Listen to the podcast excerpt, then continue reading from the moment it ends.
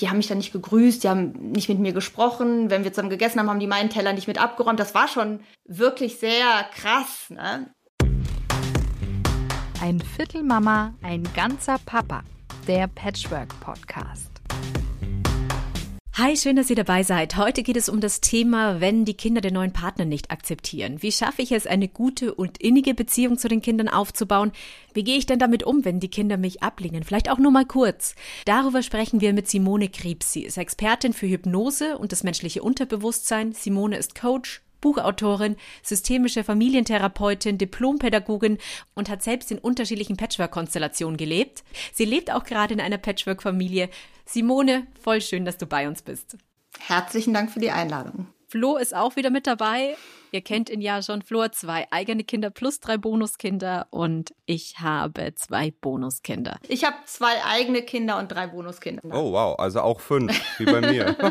Ja, da mhm. ist man gut beschäftigt. Ja, meine eigenen Kinder sind aber vierundzwanzig und zwanzig, das heißt, sie sind erwachsen, wohnen auch alleine. Also mein Partner hat das Inselmodell und dann sind wir halt im Haus bei den Kindern oder halt hier. Manchmal kommen die Kinder uns auch hier besuchen, aber überwiegend äh, sind wir bei den Kindern im Haus. Ne? Mhm. Also Inselmodell äh, ist das gleiche wie Nestmodell, Nestmodell oder? Nestmodell, genau. Das heißt, mhm. die Kinder wohnen immer an einem Ort und ihr wechselt so hin mhm. und her.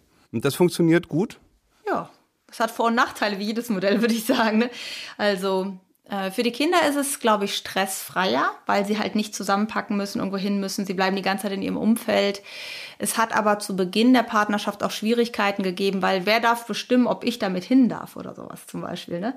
Das war halt eine spannende Zeit, gerade zu Beginn. Weil das eigene Nest ist ja dann auch empfunden für die Kinder ihr Zuhause und sie dürfen bestimmen, wer da hinkommt und wer nicht. Und das birgt natürlich Potenzial, dass du in einem, in einem anderen Modell nicht hättest. Wenn das Modell wäre, weiß ich nicht, zum Beispiel das klassische, die wohnen bei der Mutter und gehen dann zum Vater am Wochenende und man würde dort zusammen leben, dann wäre es halt klar, das ist jetzt so. Aber so gab es natürlich ganz andere Bedingungen und auch natürlich ganz andere Gespräche dazu. Wie geht man jetzt damit um an der Stelle? Ne? Meine Liebste, die hatten zunächst auch das Nestmodell und äh, für mich war das da ganz komisch, da hinzugehen in dieses Nest. Habe ich mich sehr fremd so. gefühlt. Mhm. Erstmal, mhm. ja klar. Also ich glaube, so ähnlich wie du, mhm. Simone, das jetzt auch gerade gesagt hast, die Kinder kommen nicht zu einem in das eigene mhm. Zuhause, sondern man kommt irgendwie in das Zuhause der Kinder mhm. und als sozusagen neuer Partner da dazu zu kommen, ist ein bisschen fremdes Gefühl. Und das ist ja dieses Thema, was wir heute auch haben, also die Akzeptanz sozusagen der Bonuseltern. Wie hast du das damals erlebt, als äh, du da in dieses Nest oder auf diese Insel gefahren bist?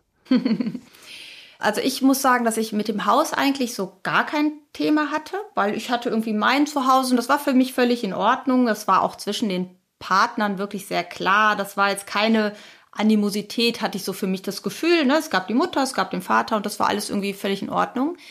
Äh, die Kinder hatten schon einen großen Loyalitätskonflikt, so würde ich das sagen. Also die waren äh, massiv ablehnend am Anfang aufgrund, ja, ich glaube, ihrer Unsicherheit heraus, wie gehen wir jetzt damit um? Ne? Mittlerweile haben wir ein gutes Verhältnis, also so kann es bleiben. Aber es war schon am Anfang anstrengend, glaube ich, für alle Beteiligten. Vor allem auch für den Vater, der natürlich dazwischen stand. Ne? Und ich muss auch sagen, das habe ich ihm auch sehr, sehr hoch bis heute angerechnet, dass er sich da sehr klar auch positioniert hat. Das gehört dazu, das ist meine Partnerin und die kommt hier mit hin. Das entscheidet ihr am Ende nicht alleine. So, und das ist für mich auch erstmal eine Haltung zu beziehen, wer ist der Erwachsene und wer sind die Kinder auch in dem System, obwohl die schon älter sind. Damals waren sie sechzehn, dreizehn und neun und heute sind sie zehn, fünfzehn und achtzehn. Ne? Also es ist also noch gar nicht so lange her? Nee, nee, nee, nee, nee. Mm-mm. Wie hast du da die Kurve gekriegt, um da akzeptiert zu werden von den Kindern? Im Grunde habe ich losgelassen, dass ich akzeptiert werden will. Also das ist, glaube ich, so das Geheimnis. Ne? Du kannst keinen zwingen, dich zu mögen. Ich glaube, was mir gut getan hat, dass mein Partner sich klar positioniert hat. Ne? Also dass er sagt, okay, wir gehören jetzt hier zusammen und ich bin trotzdem Vater meiner Kinder und ich bin auch für meine Kinder da. Das eine hat mit dem anderen überhaupt nichts zu tun. Das hat mir gut getan und hat mir natürlich auch Sicherheit und Halt gegeben. Und äh, das Zweite war, weiß ich nicht, die haben mich dann nicht gegrüßt, die haben nicht mit mir gesprochen. Wenn wir zusammen gegessen haben, haben die meinen Teller nicht mit abgeräumt. Das war schon wirklich sehr krass. Ne? Ich glaube, das war für sie genauso krass. Ja, es war ja nur eine Ausdrucksweise ihrer ja, wir wissen nicht, wie wir damit umgehen sollen. Ne? Die Kleine hat auch irgendwann mal mit mir gesprochen, hat dann wirklich gesagt, sie hat das Gefühl gehabt, sie musste das machen. Diesen Loyalitätskonflikt hat sie auch. Und sie hat ihrer Mama das auch erzählt, dass sie dachte, sie muss mich doof finden. Und die Mama fand das dann natürlich auch ganz doof, dass das so war. Also im Grunde, glaube ich, viele Missverständnisse, die entstehen in, in so Konstellationen, ja, die aus alten Verletzungen oder alten Systemen noch herrühren, ne, wo man jetzt nicht weiß, wie geht man damit um. Jetzt komme ich natürlich vom Fach. Meine Kinder überwiegend auch äh, getrennt erziehend erzogen und so. Ich, ich kenne diese Thematik und trotzdem ist es richtig emotional anstrengend gewesen für mich, muss ich wirklich sagen, eine richtige Herausforderung. Ich verstehe jeden, der sagt, das ist nicht einfach, das auszuhalten, ne? Also... Das hört, ich sich, dem Ältesten, hört sich wirklich schlimm mhm. an. Also diese, dieses Demo- ja, demonstratives Ausgeschlossen werden, dann mhm. auch noch durch eine Gruppe, kollektiv, mhm. ähm, ist schon hart. Ja, ich hatte irgendwann dem Ältesten, ich hatte so das Gefühl, das, das ist so der Stimmgeber, wenn man das so sagen darf. Ne? Also der ist so, ja, stellvertretend der Papa, wenn der Papa nicht da ist, auch so ein bisschen, wenn man sich systemisch so ein bisschen auskennt. Und habe ihm dann irgendwann zum Geburtstag auch einfach nochmal einen Brief geschrieben, dass ich schon seine Gefühle respektieren möchte und dass ich schon eine Lösung finden möchte, äh, auch wenn ich da bin, dass man irgendwie miteinander auskommt. Mittlerweile haben wir viel Spaß miteinander, ne? Das ist mittlerweile nicht mehr so, wie es war, ne? Und es ist ja eigentlich gar nicht so lange, muss man ja auch mal sagen, mhm. ne? Das habe ich jetzt auch gerade gedacht. Mhm. Ne? Also es ist mhm. relativ kurze Zeit von von einem ja. Extrem zum anderen. Auch jetzt da wieder diese Reaktion der Kinder hört sich ja irgendwie jetzt ein bisschen krass an, aber man muss ja das immer im im äh, Gesamtzusammenhang dann sehen. Seid ihr mhm. ja dann alle zusammen irgendwie einen großen Schritt nach vorne gekommen. Und wenn ich mhm. jetzt das, ich habe dir jetzt einfach nur zugehört, dann habe ich bei dir gehört, klar, du bist vom Fach, aber du bist vor allem auch geduldig gewesen, obwohl es schmerzhaft mhm. war. Du hast den Kindern das zugestanden, dass die eine Orientierungsphase brauchen und bist nicht wütend geworden, also zumindest mhm. meistens nicht. ähm, und äh, du mhm. hattest einen Partner, der gesagt hat, ich stehe mhm. zu dir. Es sind, glaube ich, schon drei Punkte, wenn man da mal zusammenfassen ist, ja. kann, äh, die mhm. doch äh, äh, entscheidend waren mhm. für den Erfolg. Oder habe ich jetzt mhm. was vergessen? Ich glaube, dass sich auch die Mutter irgendwann anders positioniert hat der Situation gegenüber. Also ich war jetzt nicht Trennungsgrund und so, die waren alle schon getrennt, das war alles schon ne, eine Weile so. Aber ich glaube auch, dass da was passiert ist. Ich glaube, dass das, also ich war die erste Partnerin, die da jetzt so offiziell mit reinkam danach und ich glaube, dass das auch für die Mutter der Kinder schon schwierig war, auch am Anfang. Was ja auch nachvollziehbar ist erstmal. Ne? Aber wie hat sie und, dann reagiert, dass die Situation besser geworden ist? Du hast es vorhin, glaube ich, schon angedeutet, so nach dem Motto, ihr müsst gar nicht blöd sein zur Neuen, so ungefähr. Irgendwann hatte sie halt auch offen gemacht, dass sie einen neuen Partner hat. Das kam dann irgendwie mit dazu. Ich weiß nicht, wie lange oder so, ist auch egal. Auf jeden Fall äh, hat dann die Mutter wohl zu ihrer Tochter gesagt, ob das für sie in Ordnung wäre, dass sie einen neuen Partner hat. Und dann sagt sie, ja, ist sie gar kein Problem mit. Sie hätte auch mit mir nie ein Problem gehabt. Sie hat nur gedacht, sie müsste ein Problem haben. Und ich glaube, das war der Mutter gar nicht klar. Erinnert mich an eine Zeit von vor, ja, so... anderthalb Jahren bei mir. Meine Kinder haben meine dann damals neue Freundin zunächst ganz positiv angenommen. Dann hat aber mein Sohn mitbekommen, dass ich eine Liebste habe, seiner Mutter Schmerz verursacht und daraufhin ähm, ist er in einen völlig nachvollziehbaren Loyalitätskonflikt gekommen und dann gab es doch größere Probleme, einfach für ihn, meine jetzige Partnerin, zu akzeptieren. Das war wirklich schwierig. Ein Schritt zur Lösung war tatsächlich, dass die Mutter und ich uns da ein bisschen unterhalten haben und dann klar war, okay, auch wenn es dich jetzt verletzt, dass ich eine neue Freundin habe, wenn das unser Sohn mitbekommt, dann schadet es dem vor allem. Also es bringt nichts, jemanden, vermeintlich, das will ich ja jetzt gar nicht unterstellen, so auf seiner Seite zu haben in so einer Situation. Ja, es ist dann einfach schlecht für das Kind, weil, das, weil der Loyalitätskonflikt einfach... schlimm ist für Kinder. Und so hast du es ja auch erzählt. Also sie haben äh, irgendwie äh, auf der einen Seite sich ja dir gegenüber ablehnend verhalten. Gleichzeitig war es aber für sie vielleicht genauso schlimm wie für dich. So hattest du das zunächst angedeutet. Also ich, ich glaube schon. Mm. Ich glaube, man verhält sich so nicht, wenn es einem gut geht und man entspannt ist. Davon gehe ich aus. Mm. Ich wusste, das kann nicht so viel mit mir als Person zu tun haben, weil das ja einfach von Anfang an so war. Deswegen bin ich mir sehr, sehr sicher, dass es wirklich dieser innere emotionale Konflikt war. Und ich habe immer versucht, die Kinder und die Persönlichkeit der Kinder von ihrem Verhalten zu trennen. Und wenn ich das halt nicht mehr konnte, habe ich das versucht, halt mit meinem Freund zu besprechen, ne? Oder da mal eine Runde zu weinen, ne? Also es ist jetzt nicht, dass ich da jetzt nicht mal weinend abends saß, ne? Und du bist ja in dem Moment total hilflos. Du willst den Kindern nichts, die Kinder wollen dir nichts, du willst der Ex-Partnerin nichts, du willst deinem Freund nichts, ne? Also wir haben einfach sehr offen darüber gesprochen. Klar, wenn, wenn mein Partner damals nicht so zu mir gestanden hätte und wir nicht klar uns committed hätten, es hat auch nie was zwischen uns gemacht zum Beispiel. Ja, weil bei uns war klar, wir sind ein Paar und wir bleiben auch zusammen, egal was da jetzt passiert. Und für ihn war klar, ich übergebe die Verantwortung nicht den Kindern, ob wir uns sehen oder nicht. Das ist einfach ein natürlicher Zustand. Das wäre genauso, wenn die Kinder zu uns kommen, wäre das auch normal, dass der Partner da ist. Ich habe Dinge aus meiner Überzeugung herausgetan und nicht, weil ich denke, ich tue die, um was für, von den Kindern zu erwarten. Zum Beispiel haben die im ersten Jahr, als wir zusammen waren, auch noch Weihnachten zusammen gefeiert als Kernfamilie. Fand ich auch völlig okay. Aber ich hatte halt für die Kinder ein Geschenk, für die Oma ein Geschenk und dann wollte ich auch eine Kleinigkeit für die Mutter haben. Und dann habe ich gesagt, es ist mir egal, ob sie das jetzt annimmt oder nicht. Ich mache das, weil das für mich dazu gehört. Nicht, weil ich denke, sie muss das annehmen und da verspreche ich mir was von. Und so habe ich es halt immer bei Sachen gemacht. Ich habe, wenn ich was für die Kinder gemacht habe oder so, dann habe ich das gemacht, weil ich das wollte und nicht, weil ich mir davon was versprochen habe. Ich glaube, das ist ganz wichtig, eine hohe Bewusstheit immer wieder da reinzubringen. Warum tue ich das? Weil wir tun Dinge oft mit einer Erwartungshaltung. Also so, ich mache das jetzt und dann hoffe ich, so und so wird das. Ich habe dann eher gesagt, ich mache das jetzt, weil ich würde das mit jedem anderen auch so machen, den ich kenne im Freundeskreis. Also wenn, wenn meine Kinder Freunde da hätten, Weihnachten, würde ich denen auch was mitschenken. Das wäre für mich normal. So, so. Ich habe versucht, das einfach zu auf eine allgemeinere Ebene und nicht in so einen emotionalen Konflikt. Weil klar, wenn du so abgelehnt wirst, hast du auch in dem Moment rational manchmal keine Lust, was zu schenken oder sonst was, ne? Mhm.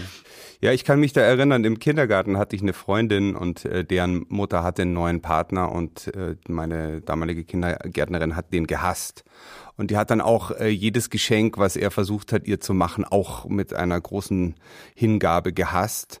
Und ähm, so haben eigentlich diese, er versucht, ihr ein Geschenk zu machen, den Graben eigentlich nur noch vergrößert, weil er war natürlich dann auch entsprechend enttäuscht oder sauer, dass sie jetzt dieses Geschenk nicht, sich dann nicht dafür bedankt hat und das dann scheiße fand. Und dann wird das so zu so, so einem Symbol äh, der gemeinsamen Ablehnung.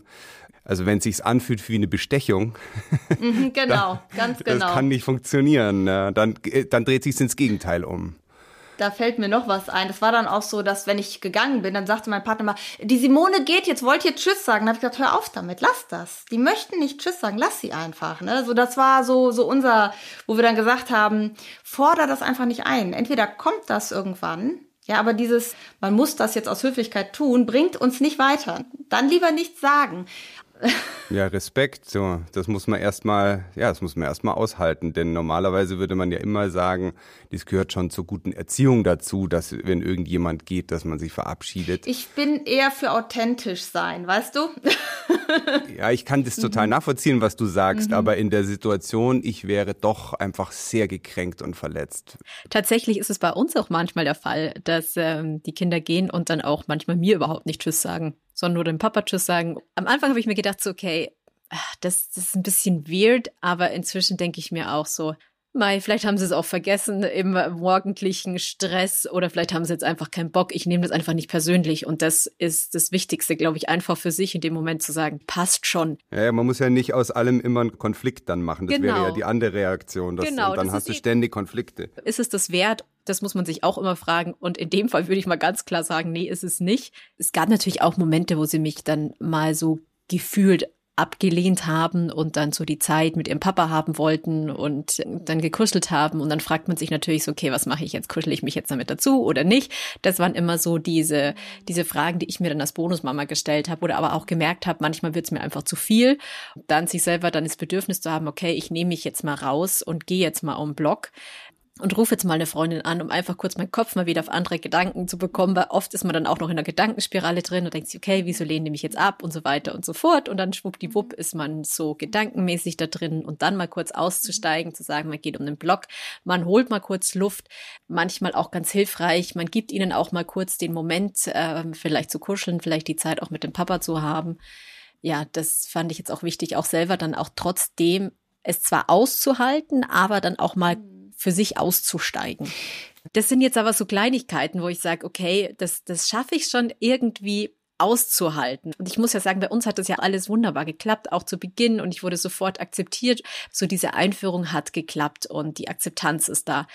Was ist denn, wenn es nicht so ist? Wie schaffe ich es als Bonuselternteil auszuhalten? Hast du da irgendwelche, wie soll ich sagen, Tipps? Ähm, gibt es da irgendwas in der Hypnosetherapie, wo du sagst, da konntest du zu, darauf zurückgreifen und kannst es auch weitergeben? Also in der Tat ist es so, dass ich halt auch persönliche Trigger, die die Kinder ja gut spüren, ne? Also für mich ist so ein persönliches Thema, ich bin auch Scheidungskind gewesen und hatte immer das Gefühl, bei der neuen Familie meines Vaters gehöre ich nicht dazu. Jetzt komme ich in diese Bonusfamilie rein und gehöre nicht dazu. Das ist ja ein altes Thema zum Beispiel, ja.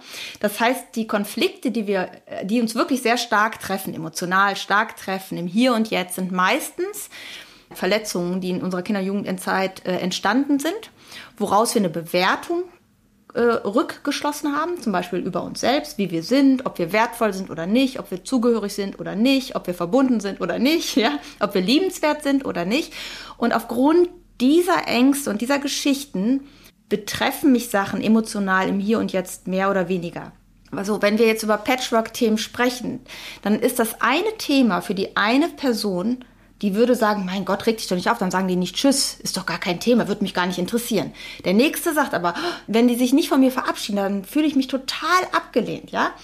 Das heißt, es ist nicht alleine das, was, was passiert im Miteinander, sondern auch, was hat das mit mir zu tun? Warum betrifft mich das so? Und da sind wir dann jetzt bei Hypnosetherapie. Es gibt in unserem Gehirn alte Verknüpfungen, die wir haben. Das ist so ein bisschen wie beim Pavlovschen Hund. Das Glöckchen klingelt, der Hund fängt an zu sabbern. Ja, so kann man sich das vorstellen. Das Glöckchen klingelt und ich habe den Schmerz oder ich habe die Enttäuschung oder ich habe die Verletzung oder, oder, oder, oder. So, und da kann man halt schauen, wo habe ich vielleicht Bereiche in meinem Leben, ähm, wo ich mir mehr Anerkennung, Wertschätzung gewünscht hätte oder andere Sachen, die noch nicht so wirklich geheilt sind. Wo ich vielleicht denke, rational ist das alles klar, aber jetzt im Verhalten, das ist ja auch übrigens mit den eigenen Kindern so, ja, nicht nur im Patchwork-System, deine eigenen Kinder wissen genau, was sind deine Punkte. Wir reagieren aus unseren alten Programmen heraus eigentlich. Und da kannst du über Hypnose halt alte Verknüpfungen lösen und auch mit alten Glaubenssätzen auflösen und dadurch halt gelassener mit Dingen umgehen. Zum Beispiel dadurch, dass ich dieses Thema hatte, ich gehöre nicht dazu, haben natürlich die Kinder meines Partners genau in diese Kerbe reingehauen, ohne dass die das natürlich wussten, ne? Ich wusste aber, das ist mein Thema. Das heißt, ich konnte das mehr bei mir lassen und habe dann gesagt, okay, ich kann für mich gucken, was passiert da gerade bei mir und kann das Verhalten der Kinder mehr als das sehen, was es ist, nämlich ein Loyalitätskonflikt. Versteht ihr das? Ja, ich verstehe es total. Ich verstehe auch, dass wenn einem das gelingt, sozusagen die Emotionalität da rauszunehmen und zu sagen, das ist jetzt mhm. zum Beispiel der, der, der Loyalitätskonflikt. Die Kinder sind mhm. nicht böse, die Kinder mhm, hassen genau. mich auch nicht, sondern das ist sozusagen die genau. Konsequenz eben dieses Konflikts. Das hilft natürlich wahnsinnig, aber das, das setzt ja schon eine sehr große, ein, ein großes Wissen voraus und auch eine große Bereitschaft, sich selbst und mit, seinen, mit seiner Persönlichkeit erstmal so ein bisschen hinten anzustellen, um sich das anzugucken. Ich könnte mir vorstellen, dass die meisten ähm, Menschen in so einer Situation, auch die meisten Hörerinnen und Hörer, ich inklusive, größere Probleme hätten, da so souverän zu reagieren, wie du das jetzt geschafft ich, hast. Naja gut, wie gesagt, ich habe auch gesagt, ich saß da auch abends weinend auf der Couch oder so, ne? Das äh, gab es schon. Ne? Das ist auch völlig in Ordnung, denke ich. Ich denke, das ist auch ein Teil unseres Menschlichseins. Wenn du halt in Hypnose begleitet wirst, dann ist es nicht ein rationales Verstehen, sondern ein emotionales Fühlen, dass es okay ist, was gerade passiert. Ich arbeite ja seit Jahren, ich habe ja auch zwei Bücher zum Thema Erziehung und ähm, Umgang in Schule geschrieben, seit Jahren mit Eltern und Lehrern, ne, früher. Also mittlerweile mache ich ja Hypnose-Online-Ausbildung und die Hypnose-Coachings, aber auch ähm, mit Eltern oder auch Patchwork-Eltern arbeite ich dann halt zu diesen diese Konflikte innerlich auf. Die sagen, rational habe ich das alles verstanden. Ich habe schon so viele Sachbücher dazu gelesen. Da brauche ich auch keinen neuen Ratschlag. Das Problem ist, ich habe es verstanden, aber habe in dem Moment immer noch dieses massive Gefühl und komme da nicht raus. Und das ist das, wo Hypnose ansetzt. Mhm.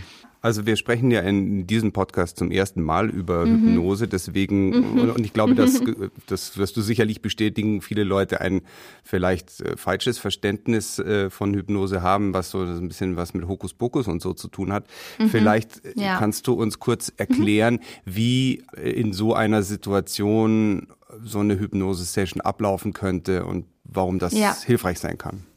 Ich versuche es wirklich auf den Punkt ganz kurz zu machen. Also wir haben eine innere Wahrnehmung, ja, wie wir die Welt sehen. Wir haben Überzeugungen von der Welt, wie die Welt ist, wie wir in der Welt sind, welche Rolle wir haben, wie Menschen zu uns sind, wie wir Menschen begegnen.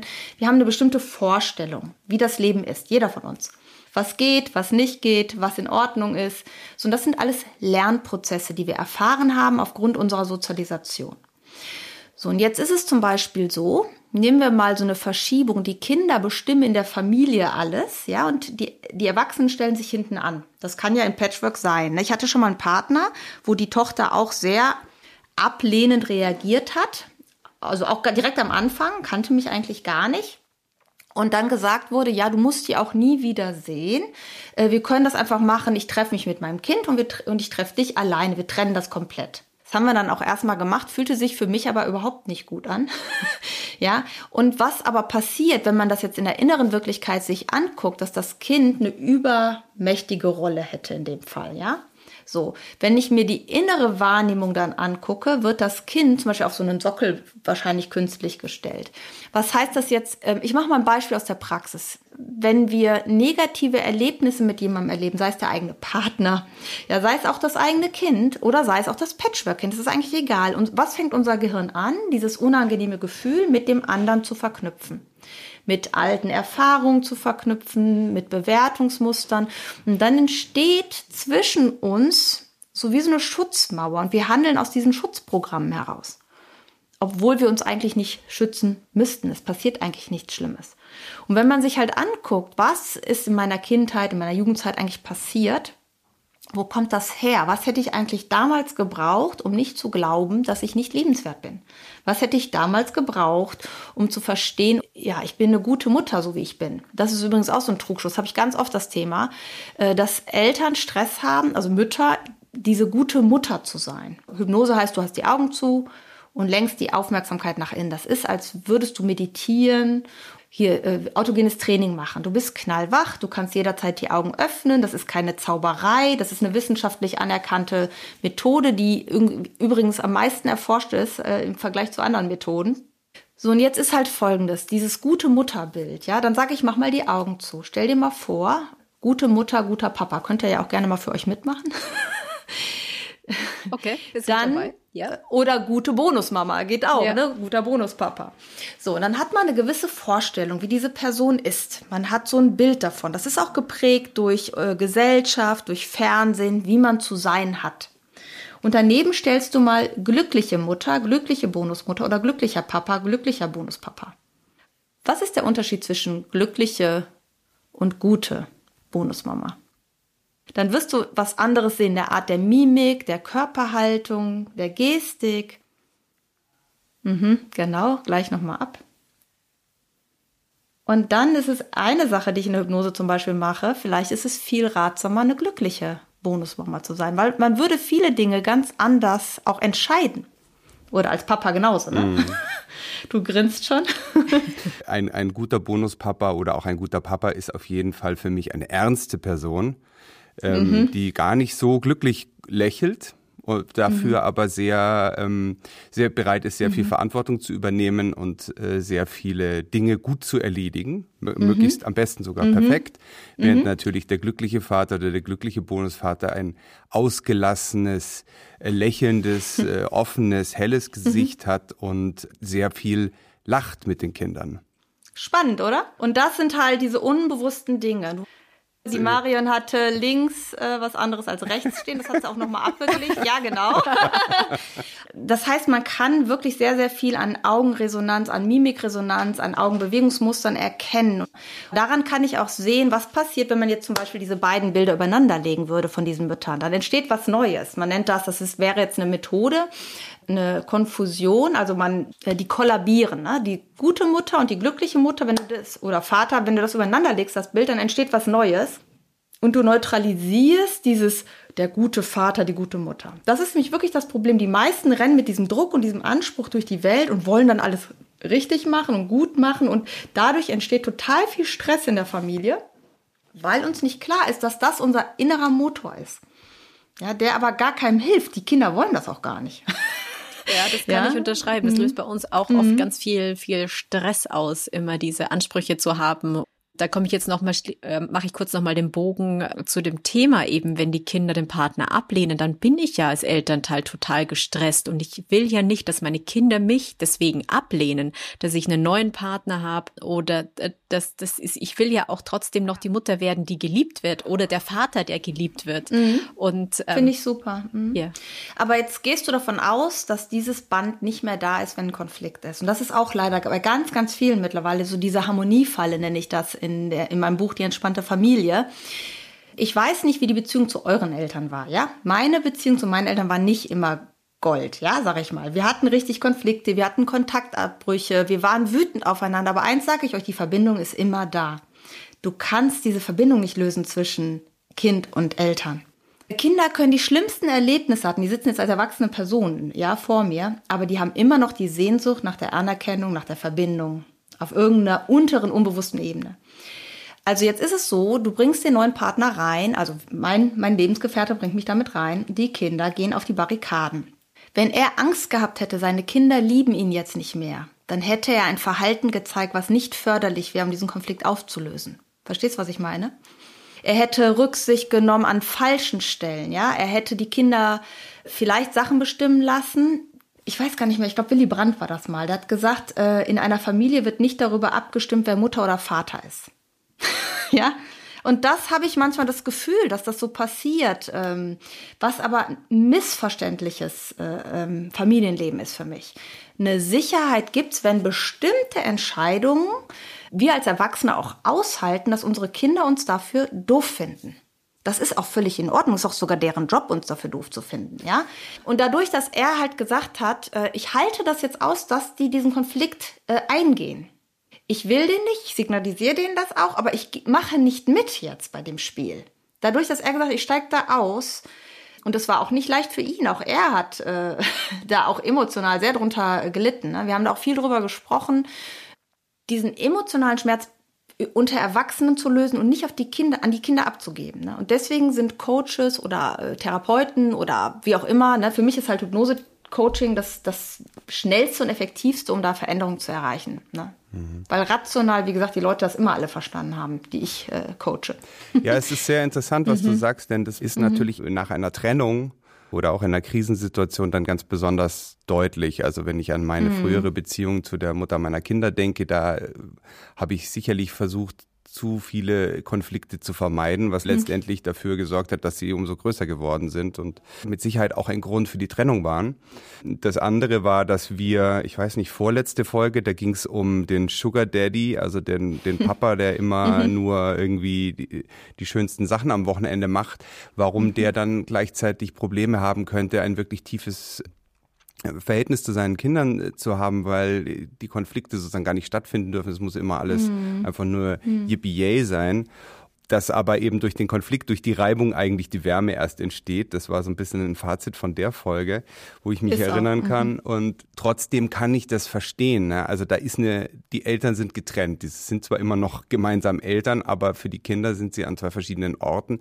Und da entsteht vielleicht doch immer wieder die Angst, dass der innige Kontakt zu den Kindern abbricht oder dass die Kinder dann den anderen Elternteil doch lieber mögen oder lieber mhm. bei dem sind. Ja.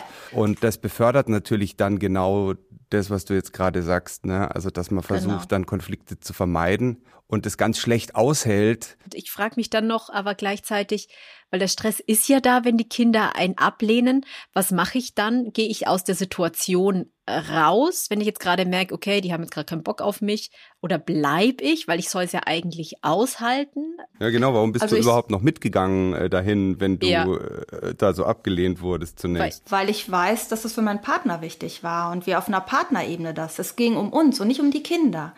Ja, ich hätte ja meinem Partner sagen können, lasse ich dich damit allein, das ist mir egal, aber mir ist ja mein Partner auch wichtig. Das heißt, er wusste auch, ich komme natürlich am Anfang, haben wir auch drüber gesprochen, für ihn mit, nicht für die Kinder, ne?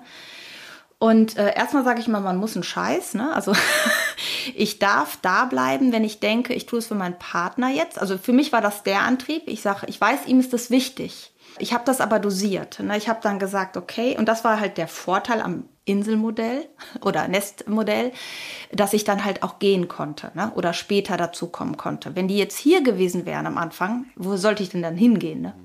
Ja. Das wäre ja viel schwieriger gewesen. Ich glaube, es ist einfach, sich zu erlauben, auch auf die eigenen Bedürfnisse zu achten. Und wenn ich eine Auszeit brauche, sich auch zu erlauben, diese Auszeit zu nehmen. Das ist, glaube ich, wichtiger, als ich muss jetzt irgendwas aushalten. Aber das auch zu kommunizieren mit dem Partner und zu sagen, ich gehe jetzt, weil ich einfach für mich ein bisschen Abstand brauche. Ne? Der Vater kann das ja schlecht. Der würde das auch manchmal gerne, glaube ich. Ne? Also der andere Partnerteil, der dann da bleiben muss, der würde vielleicht auch manchmal sagen, ich möchte jetzt gehen. Der hat es halt vielleicht in dem Moment nicht, diese Möglichkeit. Ne?